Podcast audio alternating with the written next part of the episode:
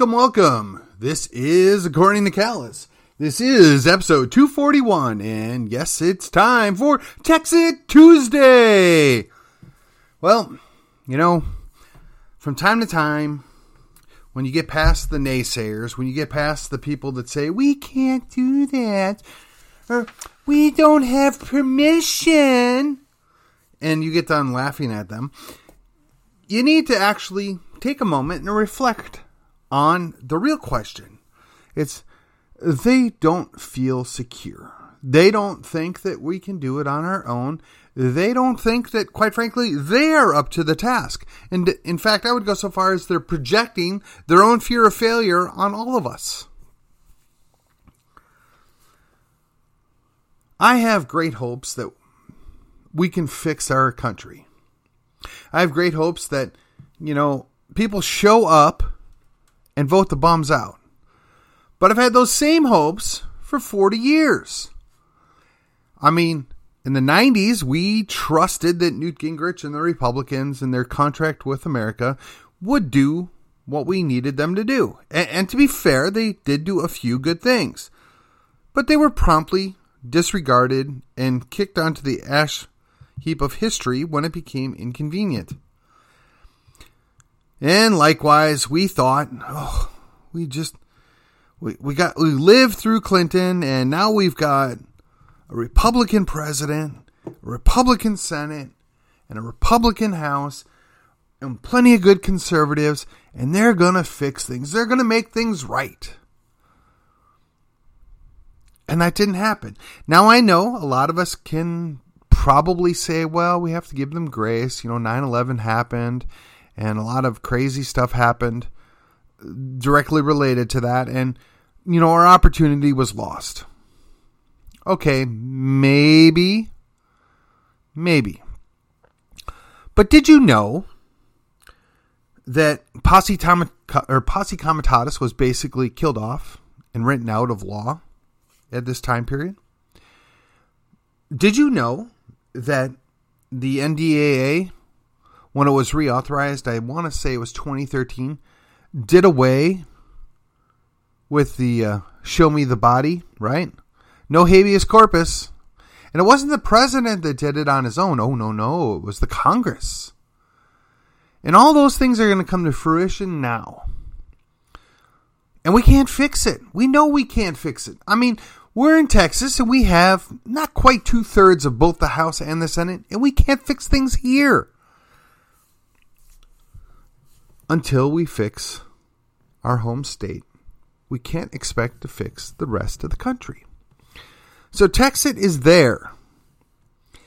Now, if we choose to pull the cord, break away, and do our own thing, we're still going to have to deal with the corruption, the swamp, the entrenched establishment that is really not interested and making Texas better or keeping Texas great or whatever your favorite slogan is, they're concerned about maintaining power.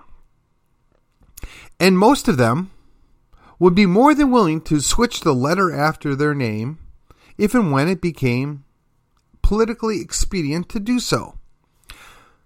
To the end that they really are doing nothing to control the borders. They're doing nothing to I don't know, keep tabs of who's moving here from the other states. Now, I know, quote unquote, legally and whatever else we're not supposed to, but when you're actively importing companies that are leftist by nature and they bring their employees with them, who are going to generally be leftist, how does that help Texas? How does that put Texas in a better spot? I mean, it may actually technically long term make things better in California, but my responsibility is not California, it is Texas. My concern is not California, it is Texas. I put Texas before the states, and I put the states before the rest of the country. I consider myself a Texian first. Now, I'm all for America first. I really am. But when it comes to the state level organization, the state level politics, our leaders need to put Texas first. And sometimes that means they actually got to put the Texans in Texas first. Not the illegal immigrants, Not the legal immigrants, not the relocating Yankees, but the actual Texans, those that were here. Now, and I've said this many times before, there are Texians, and there are Tejanos, and there are Texans. And I consider Texans people that have fled the other states and come here to become part of Texas. They embrace that which makes up Texas, which is largely derived from the Texians and the Tejanos that were already here. And we do Texas a great disservice when we insect, when we expect a Starbucks on every corner and every convenience from the Northeast or California here, when we build electric cars here, when we think it's more important to put up windmills and plug-ins for your electric car than it is to, I don't know, actually drill and explore for natural gas and oil. Hmm? Or that we exploit the Gulf Coast for fishing and shrimping. And quite frankly, I'm at an utter loss. Why we allow our policies in Texas to be dictated by a foreign entity, whether it's the United States or the UN. If we're Texas and we're an independent state, we ought to act like it.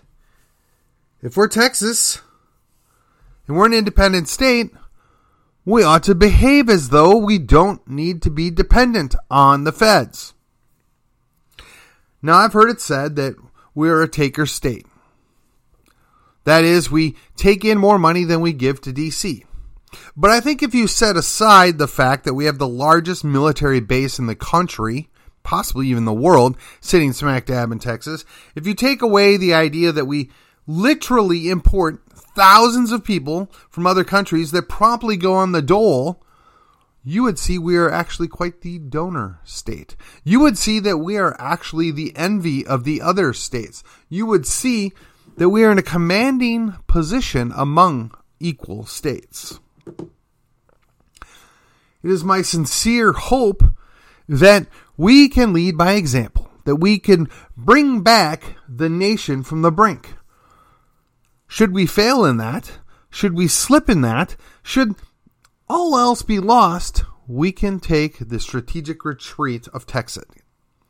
Now, I know that's a dangerous philosophy. That's a dangerous thought pattern because we know that there are plenty of Yankees that are unrepentant moving here, whether they're from the Northeast or California. And I know a good number of them may actually have R's after their name. And I'll say it again just because it needs to be said. A Northeast Republican is the equivalent of a Texas Democrat. A California Republican might as well be a Texas Democrat. And I'll tell you, I think there are plenty of good, honest Democrats, Texan Democrats out there. And they're appalled at what's going on with those in their party.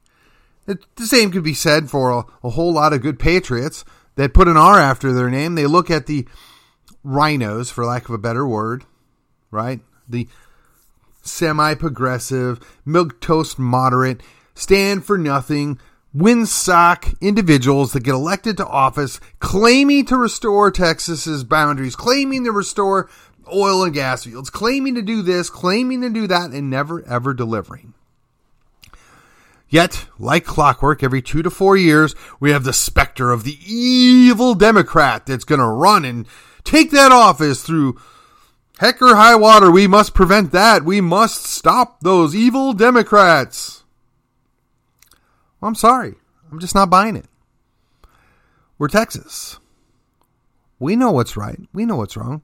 We have a good sense on our shoulders. Unfortunately, a good number of our kids were left in government schools.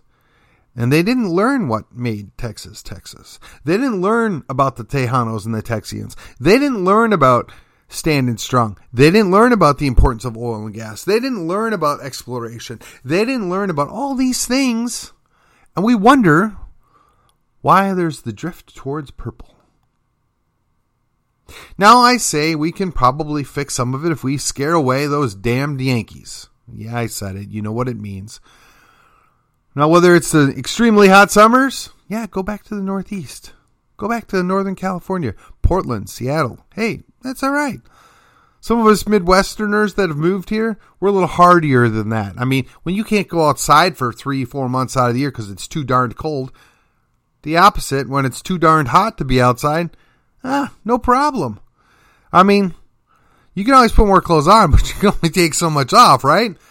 But they have this thing called air conditioning, and most of us have learned to tough it out. But then when you have poor leadership that can't fix the grid or isn't interested in fixing the grid and allows people that they put in place to stay there and milk profits but never ever actually deliver on the promises that they gave, who do we have to blame but ourselves? Which again brings us back to Texas.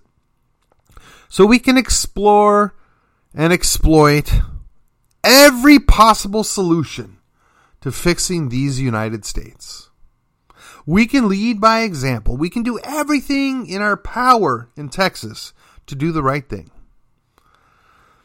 But when you have lackluster leadership, when you have ineffective members of your delegation that refuse to stand on principle because they want to go along to get along, they want to be liked, they want to go to those nice parties, they want to be accepted, they're not doing us any favors. Now, I got to tell you, from time to time, I hear a wackadoo call me a fascist or a communist, or even worse, a Nazi. I just got to laugh. Obviously, they don't know me very well. Obviously, they haven't listened to a word I've had to say. We have a unique state in a unique country, and we need to be doing what we can to defend it. Up and until we have to declare our independence. We have to extend the olive branch. The idea that we're going to make peace, we're going to work together for the common good. But you can only take so much. You can only be dumped upon by the federal government for so long. You can only deal with the tyranny until such point that it crosses the line. Now, some would say that, well, the Rubicon was crossed. The FBI invaded President Trump's house. Yeah, okay, maybe. Yeah, we know it was politically motivated. Yeah, we know the warrant was dubious. Yeah, the whole thing kind of stinks to high heaven. But that's politics. That's one former president getting into it with the current president, or shall I say, resident. It'll get sorted out. Or at least we have to believe so. Now, if they start arresting people and throwing them into prison or jail, oh, wait a minute. They already did back on January 6th. Sorry. If they start doing that wholesale to communities across the country, that may indeed be the Rubicon. We may have to draw the line. But before we can do that, we have to do the work. We have to figure out what would it look like? How would it work? Is there an opportunity that we could improve the current situation? Now, it's been said that Texas if we were to eliminate the federal government above it, would function just fine the way it's set up. Okay, maybe. But I'm all for an electoral college. In fact, I'm all for the idea that all statewide officials must must win not only majority of the voters, but a majority of the counties. I mean, if you're a statewide official, just because you dominate in Houston, San Antonio, and Dallas and Tarrant County doesn't mean that the seat of power in Harris should be able to just overwrite the rest of the state. What would be the harm with that? Or, I mean, look, I know some of you are a little queasy on the idea of individual counties having that. Well, what about you have to win the Senate districts? Right? What about if we just say, well, you can't serve as governor unless you win the majority of the Senate districts? Or maybe we up the ante in the primaries and to be the governor or any statewide elected official, you have to get better than 55%. And maybe you, if you fail to do that in your runoff, we have to do another election. I mean, I'm just throwing this out here. I mean, I don't know. Or, or you know, Texas goes independent. What about forming a parliament, right? A multi party legislature. Whereupon the Speaker of the House is elected by a coalition. Now I know that's kind of scary. You know, all the Republicans, you know, okay, but is a bad Republican really that much better than a Democrat? We got to detach ourselves from the parties and face the stark, cold reality that both sides have let us down. But when we exercise Texit, we have the ability to rewrite our own Constitution. We have the ability to establish how we want to govern ourselves as an independent nation. We can improve the situation where we see ourselves if we just have the wisdom and fortitude to do so. The question is do we? Are we willing to do so? I wonder. These are all important questions that could be had. We could have a big convention and discuss these things. Now it would have to be a week or two long, and we would have to not allow them to cut off debate because, well, it's inconvenient. I mean, I've seen that happen more than one occasion on the Republican state convention, or for that matter, even the county conventions, right? Well, you know, we got to be out of here at four o'clock. Call the question, call the question, call the question. God forbid we actually have a legitimate debate. Now, a lot of this stuff can be worked out in committee. In fact, that's how we got the current Constitution that we got. You know, they called for a convention to revise the Articles of Confederation. And they decided to go there and scrap the whole thing. And then they came up with a new method of which they were going to agree that the new government was in place. And that's what we got. Now, you can say it was great, and I'm, you know, I'm been pretty happy with it. I'm not going to have that argument with you. But the fact of the matter is, when the convention was called, all bets were off. Would you be willing to do that in Texas? Maybe we just say, if you are not over the age of 20 and you haven't been in Texas for more than 10 years, you cannot partake in the convention. I'd be feeling pretty good about that. And then we can leave an exception for those that fought, and I'm putting up the scare quotes here, fought for our independence. I mean, they did a similar thing when it came to being elected president. You couldn't be elected president unless you were a natural born citizen. Oh, and don't get me started on that.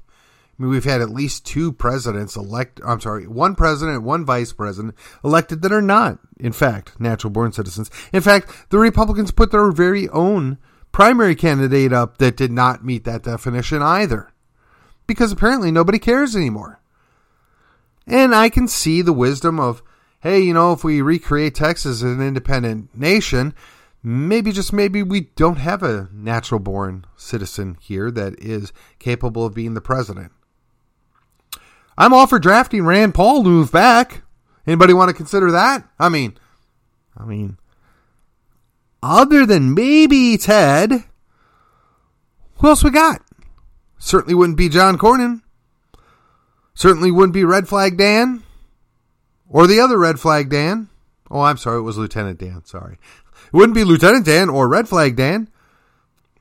I mean, who do we got? I mean, I suppose maybe Louis Gohmert would come back from retirement.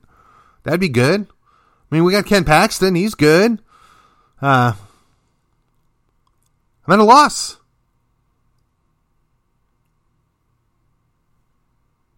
Who are we going to get? Oh, Sid Miller. Yeah, yeah, Sid Miller's there. Uh, maybe he'd make a good lieutenant governor. I don't know.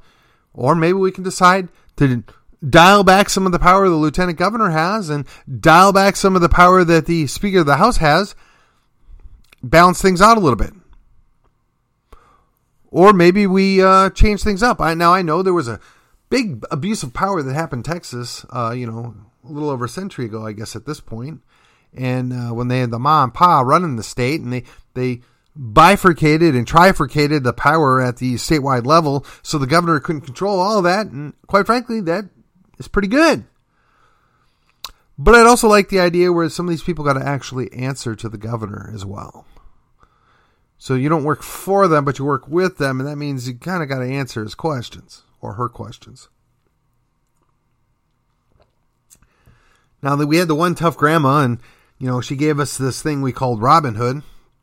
And uh, Governor Goodhair and the current uh, good Governor Abbott wouldn't bother to raise a finger to end that. Oh no, we wouldn't want to upset those teachers' union, I mean associations. But have schools gotten better or worse since that happened? Now I understand maybe some of the rural schools are nominally better. At what? Teaching propaganda? At filling those uh, young skulls full of mush, to quote Mr. Limbaugh, with the latest propaganda and woke theology? I don't know. But we could definitely reduce our tax burden right then and there. Put education back on the parents where it belongs.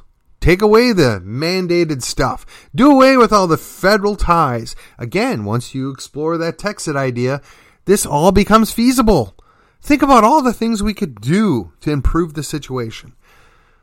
I'm kind of at a loss as to why we have three, I'm sorry, 30 million people in this state, and we only have 30 state senators. I mean, I would think at least by now we should consider 60. And I know, I know the state constitution has that. But I'm sure when they wrote the state constitution, they didn't imagine that there would be 30 million people here. You know, and there's 150 state reps, right? For 30 million people, that means what?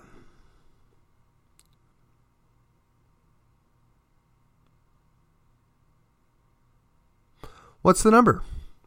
Well, my brain just faded there. Uh, give me a minute. I want to say it's a half a million, but while I cheat and use my calculator here, so we've got 30 million, which I know is not actually the correct number, but when you divide it by 150, that's 200,000 people being represented.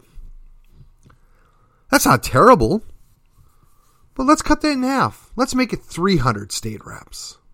I mean, it works for the U.S. government. We could do 300.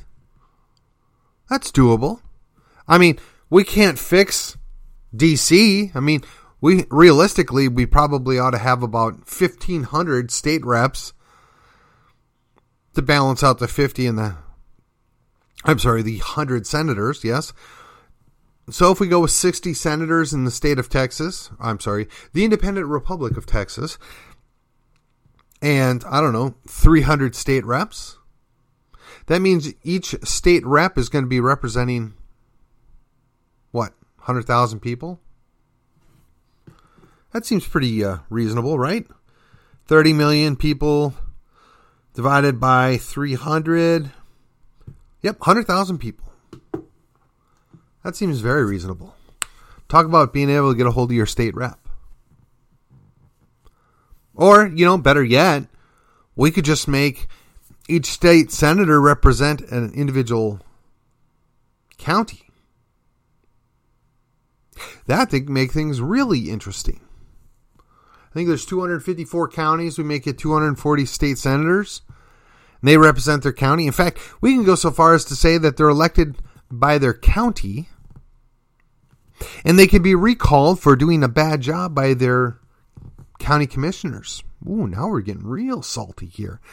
So we send you down there to do the county's bidding, and you don't. Well, we, the uh, county commissioners court, we're going to recall you back. And you're going to run for a special election because you didn't do what we needed you to do. You didn't protect our county, whatever county it may be. How's that for accountability? I mean, if you're a state rep and you've only got 100,000 people to represent, I guess you better do a pretty darn good job or they're not going to send you back. Now that means the state house down in Austin is going to get quite a bit bigger, but it also means things are going to slow down a whole heck of a lot. And then we could end this business about 60 days of nothing that goes on with every session. Maybe give the governor's policies two weeks. We can be really generous. You get 15 days. 15 days and we'll consider whatever's on the governor's agenda. And then after that, we're going to actually follow the principles and the legislative priorities put forth by our individual parties. Uh, for a Democrat, we're going to you know support Democrat stuff, or for a Libertarian, which is entirely likely if you've only got 100,000 people that you're representing or a specific county, they're going to represent Libertarian principles. And of course, the Republicans. They're going to be held accountable by their individual counties and their individual 100,000 people that they represent. That would mean we would have one state senator in Collin County, whereas right now I think we technically have three in the county. But the trade off is we'd have about 10 state reps. And then for every 100,000 people that we add every five years or every six years or whatever you want to do, we're going to add another state rep. And we'll redivide it. Who cares? I mean, every 10 years is a nice round number and it seems to work okay, but who does the counting? Do you want to trust the feds? Oh, that's right. We're Texas. We're going to do it at our own state level. So we're going to have each county charged with submitting their own census. And yeah, they're going to inflate it. Of course they are. But they're going to be guaranteed one state senator and a number of state reps equal to the number in their county. And they can partner with their other surrounding counties to give them another state rep. Who cares? Let the counties have a little more say on who their state reps are and where they're located. It's really convenient for our state reps to draw their own lines and pick their own people. But I think the counties ought to have a little more say in this. Now I know I'm going down dangerous territory because there's a whole lot of old boys network out there, right? They run that county with an iron fist. Okay. But we can rewrite that too. Oh, you're a county commissioner? You get a max of 10 years. And then you have to step down or run for something else. Oh, you want to be a state rep? That's great. But you have to give up your county commissioner seat in order to run. Oh, you're the county judge? Oh, you want to retire now? Oh, good. Thanks. We thank you for your service. Oh, you want to be a judicial judge now? Okay, that's fine, but you got to step down before you run. Make every office a requirement that you have to step down before you can run for the next office. As a matter of fact, if you're going to term limit, I think you got to term limit every municipal race, school board, and city councils. Maximum of 10 years you can serve, period, end of story. That would be two full terms, or if you took over halfway through a term and you served two terms, but a maximum of 10 years. Imagine all the stuff that would get flushed out in the system. Now, I know, I know, there's some people that are worried about the institutional loss and whatever else, but the fact of the matter is, almost every city in the state of Texas, or if you will, the independent Republic of Texas, is run by a city manager. And there is a tight knit bureaucracy that works there, regardless who those elected officials are. I think we'll be just fine.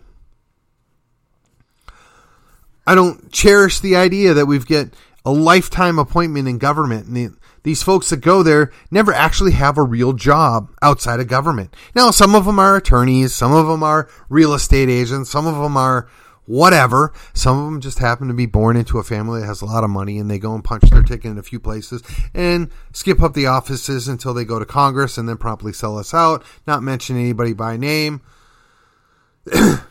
but at the end of the day, they need to remember who they work for, who they serve. And it's those people that elect them, those people that they're working for.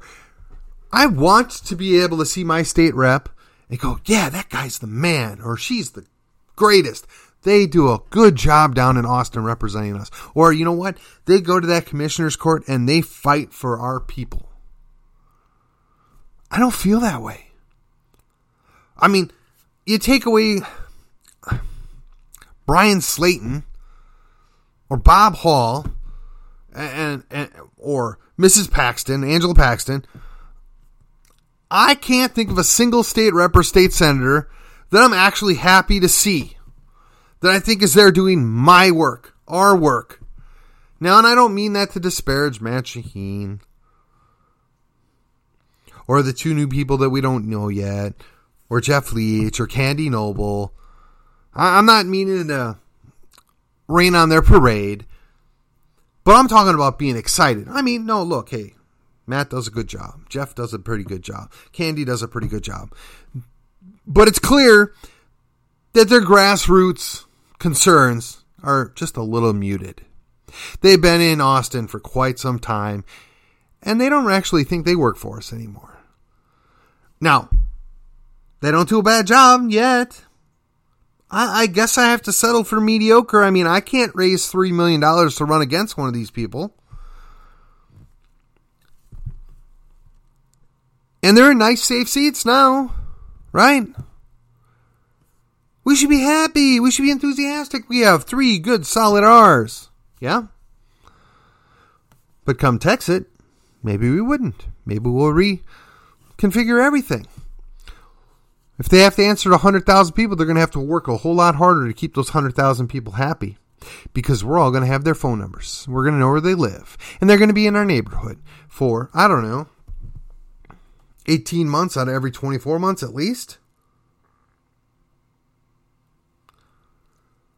But again, maybe this is wishful thinking. Maybe the naysayers will have their day. But they said the same thing when Brexit came. And I'm not entirely convinced that Quebec won't try again. And we know Scotland's going to try again. Catalonia, right? I mean, Yugoslavia separated. it didn't go peacefully. It was a bloody mess. But they're in a detente now. They separate into their individual factions and nationalities and religions, and they're at a nominal peace. I mean, the Czech Republic and Slovakia, they separated. It was peaceful. They've gone about their business. I mean, and keep in mind, as little as 80 years ago, the, the Slovakians were wholesale slaughtering the Czechs with the Nazis. Or maybe I've got it backwards. I don't know. Maybe it was the Czechs after the Slovaks. Or maybe it was just after the Soviets came in, they were going after each other. I mean, man, I was listening to podcasts, they talked about the uh, Ukrainians slaughtering the Poles and the Poles slaughtering the Ukrainians because they were behind the wrong border. That's nuts. That's kind of crazy. But it happened. It's nature. That's what people do if they're not restrained. And I'm suggesting to you that Texit is a way to fix this. Hey, you want to be a crazy leftist? Hey, you love all that socialism? Hey, I got a place for you. It's called California, New York, Oregon, Washington, Illinois, New Jersey. You want to be a real Texan? right? You uh, aspire to exemplify the Texian and Tejano heritage? Come on down here. Shed that Yankee attitude, and you'll be welcomed with open arms.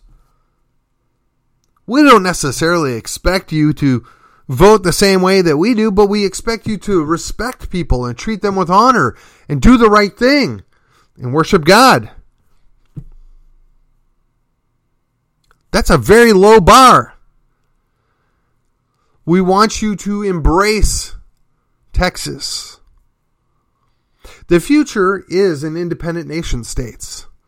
Oh, they're trying to shove that globalism down our throats, and it looks like these United States might be willing to swallow it. But I, for one, as a Texan, am out. I'm going to take a hard pass on that. And I think you should all take the time to go read Daniel Miller's book, Texas, How Texas Can Be Independent country once again. And if you really are feeling motivated, huh, you can read Let My People Go Why Texas May Regain Its Independence by Scott Winston Dragland. Hey, look, I haven't actually read that book yet, but I've read through parts of it. It looks very promising.